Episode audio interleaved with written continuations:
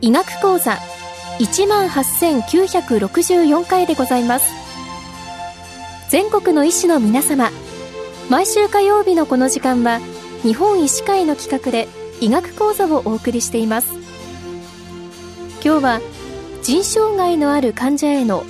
高尿酸血症痛風治療について帝京平成大学教授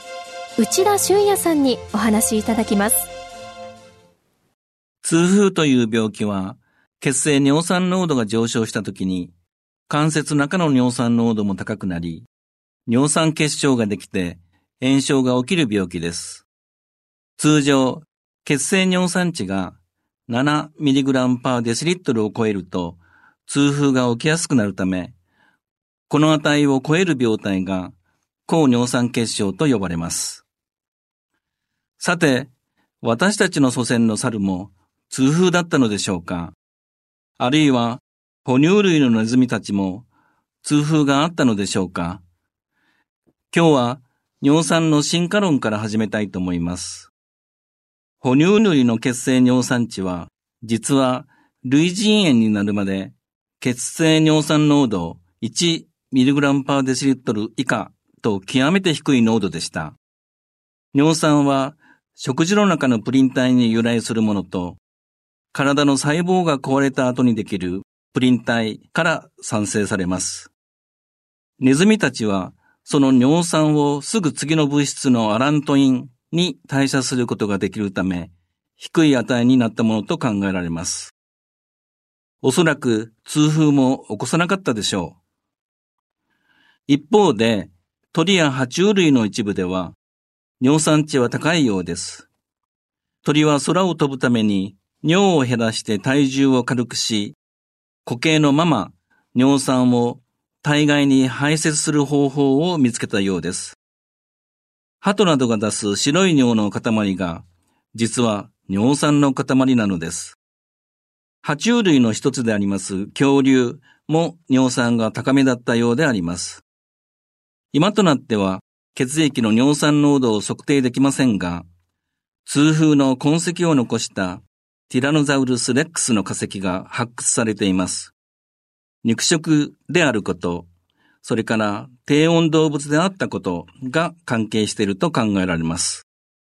それでは、人においてはどうして血清尿酸が上昇したかを説明したいと思います。哺乳類から霊長類に進化したのが今から5500万年前です。初期の霊長類は樹状生活であったため主食として好みや葉っぱを食べていました。それらには大量のビタミン C が含まれています。このビタミン C は生物が生きていくために重要な役割を果たしています。先生方は老化という言葉を耳にすることと思います。老化は一種の経年変化による体の摩耗、あるいは錆びつきと考えられます。この原因として活性酸素の役割が分かってまいりました。私たちは生きていくために酸素を利用しています。呼吸で吸い込んだ酸素は血液に乗って体の隅々まで送り込まれ、エネルギーを作り、体温を上昇させ、筋肉を動かすなど、すべての細胞の働きに必須のものであります。しかし、体にとって悪さをする活性酸素という副産物が、ほんの少しではありますが、生み出され、これが様々な細胞に酸化という悪影響を引き起こすことが老化の原因です。果物のリンゴ、桃の断面が空気に触れて褐色に変色するのがまさにこの酸化というものです。この活性酸素を消去するのがビタミン C です。初期の霊長類は長い間樹状生活であったため、ビタミン C を作る必要がなくなりました。2000万年前に誕生した類人猿、それ以降は地上生活が中心となったため、ビタミン C を潤沢に摂取できなくなり、活性酸素を十分に消去することができなくなったのです。そこで目をつけられたのが活性酸素の消去作用を持った尿酸だったようであります。それまでは核酸代謝の中間産物であった尿酸をそれ以上壊さないようになり、徐々に血清尿酸値が上昇し、人においては現在のような単位になったと考えられています。すなわち、男性では4から 7mg パーデシリットル、女性では3から 6mg パーデシリットル程度です。類人猿の中でも尿酸値が高いほど寿命が伸びており、この意味では尿酸は活性酸素を消去して、老化から守ってくれる善玉のイメージで捉えることが可能です。ところが、血清尿酸濃度が 7mg パーデシリットルを超えてくると、尿酸の結晶があちこちの組織に蓄積してきて、関節におきましては、痛風関節炎を引き起こすわけです。ここから痛風の話に移ってまいりたいと思います。痛風関節炎は足の親指の付け根に起きることが多いです。そこの部位の発石、主張、圧痛、局所熱感を認めます。興味あることに左右同時に起こることはありません。他にも手の指や手の甲、肘、膝、かかと、足の甲、耳たぶ、なども後発部位として知られ、共通して体温より低い外気温に触れる場所と理解されます。痛風関節炎は突然に激烈な疼痛で発症します。圧倒的に男性に多いです。日常生活の欧米化も関与して、ここ35年間で男性におきましては約5倍に増加し、最近の数字を見ますと、男性で125万人、女性で5万人と報告されています。痛風予備軍である血清尿酸 7mg パーデシリットルを超える患者さんは、その10倍いらっしゃると推定されています。つまり男性においては1250万人と計算され、成人男性5人に1人が高尿酸血症であることが分かってきました。痛風発作の激痛に対する治療の仕方についてお話しします。まずは、炎症を抑える抗炎症鎮痛薬 N セーズを1、2週間用います。しかし、腎機能が半分以下に低下しているときには、副作用として腎機能障害がさらに進行することがありますので、使うことは避けるべきです。代わりに経口ストレート薬を投与するのが安全で確実です。ストレート薬と聞くと重篤な副作用を想像されるかもしれませんが、20から 30mg の中等量を3日から5日間使用するだけで十分な効果が期待できます。その後は前減し、1週間から10日間で注射しますので、大きな副作用の問題は起きません。ただし、糖尿病の方においては、ステロイド薬が中等量、短期間であっても、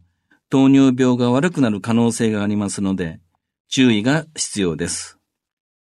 一旦収まった痛風関節炎、それが再び起きそうだと感じたとき、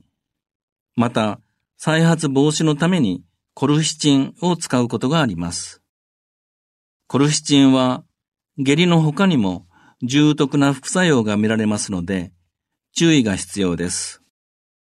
1ヶ月ほど経って、痛風発作が落ち着いてから血清尿酸値を下げる薬をようやく使い始めます。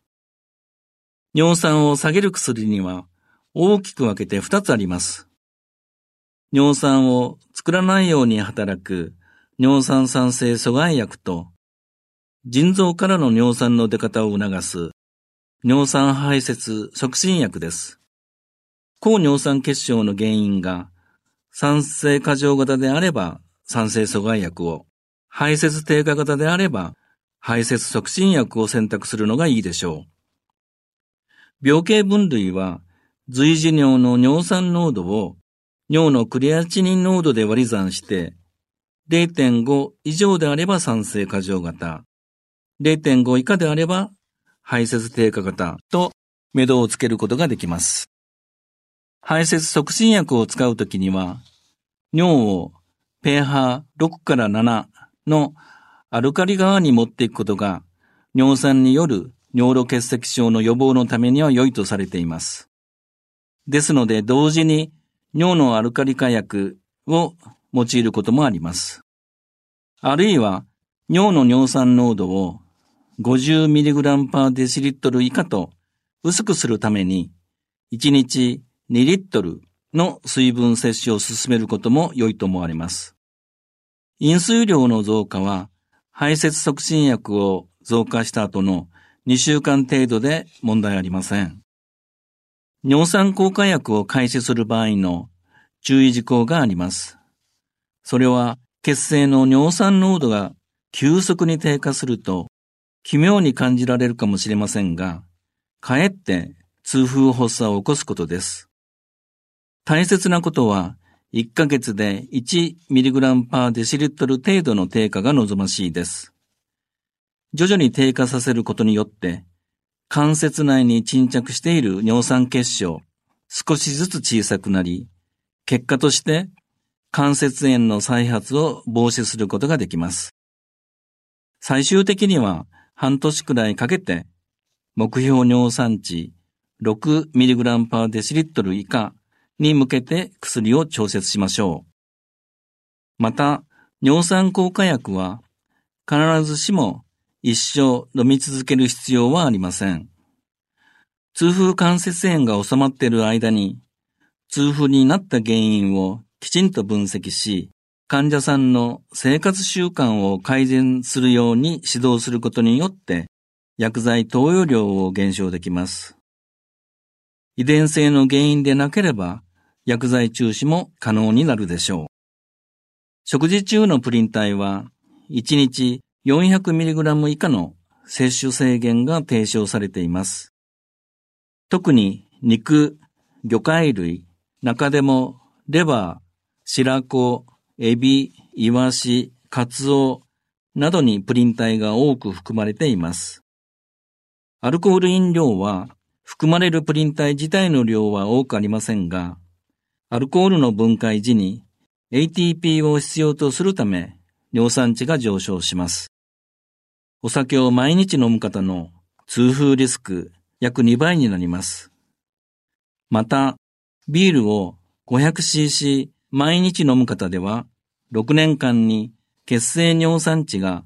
0.5から 1.0mg パーデシリットル上昇すると報告されています。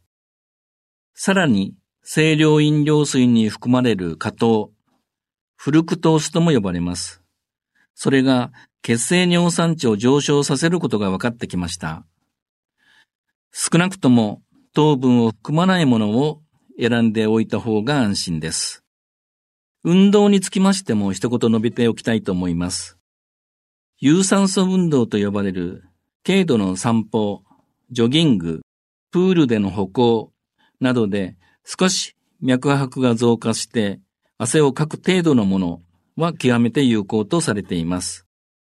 適切な運動は肥満を改善し、インシュリン抵抗性を改善しますので、血清尿酸値を下げる効果があります。痛風及び高尿酸血症の生活習慣をまとめてみたいと思います。一言で言いますと、食べ過ぎ、飲み過ぎを避け、美味しいものを適量食べて、適度な運動をし、そしてストレスを減らすという生活が進められると思います。さて、ここまでは血清尿酸が上昇した時の痛風という病気について話をしてきました。痛風予備軍の方が10倍も多い話をしました。そのような方々は、痛風を起こさなくとも、実は様々な問題を有していることが最近の研究で分かってきました。その代表的な問題は腎臓への影響です。この方面の研究も21世紀に入り、著しく進みました。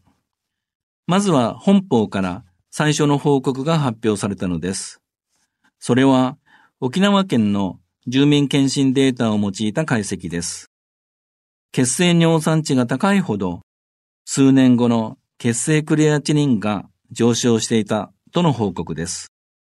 痛風を起こさない尿酸レベルでも、その悪影響は観察されました。さらにその次の報告では、尿酸値が高いと、将来的に透析導入になる割合が高くなったというものです。これに刺激され、世界各国から同じような研究結果が多数発表され、その多くは人の進行因子であるというメッセージだったのです。ただし、このような観察研究だけでは、原因、結果を明らかにすることは困難です。尿酸効果薬によって血清尿酸値を下げたときに、腎臓障害が守られれば尿酸が高いことが原因でしたと明確に言えることができます。ただ、残念ながら、まだ明らかな研究結果は出ておりません。これからの研究課題と言えるでしょう。このような医学上の諸問題は、臨床の面だけで解決することは極めて難しいです。そこで、様々な動物モデルを用いて研究することも必要となります。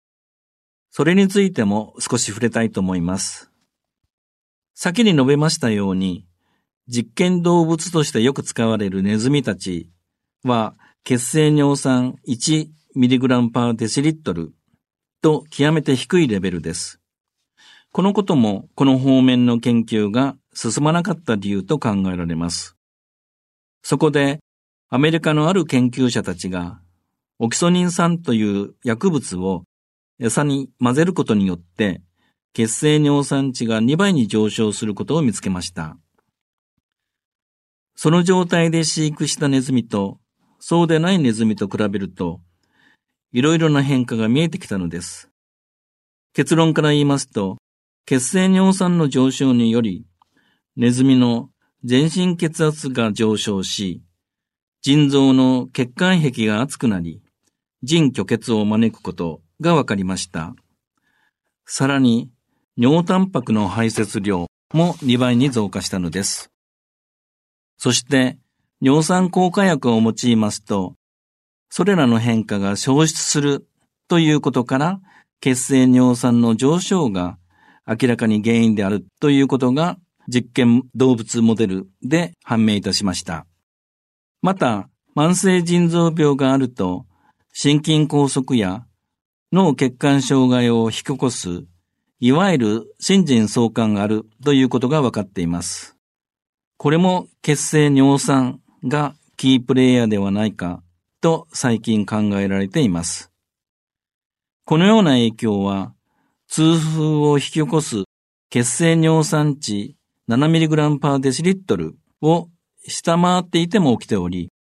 尿酸の結晶ができるということとは直接関係ない可能性があります。したがって、慢性腎臓病の原因となるような糖尿病、肥満症、高血圧、動脈硬化症、タンパク尿などの患者さんにおかれましては、血清尿酸値に対する介入が必要であり、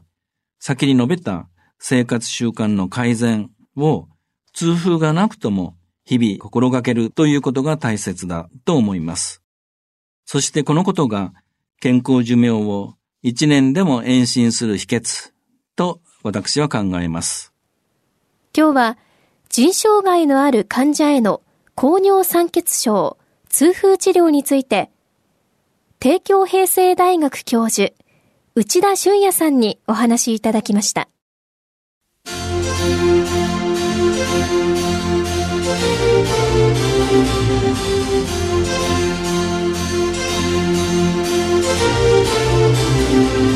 それではこれで日本医師会企画でお送りしました医学講座を終わります。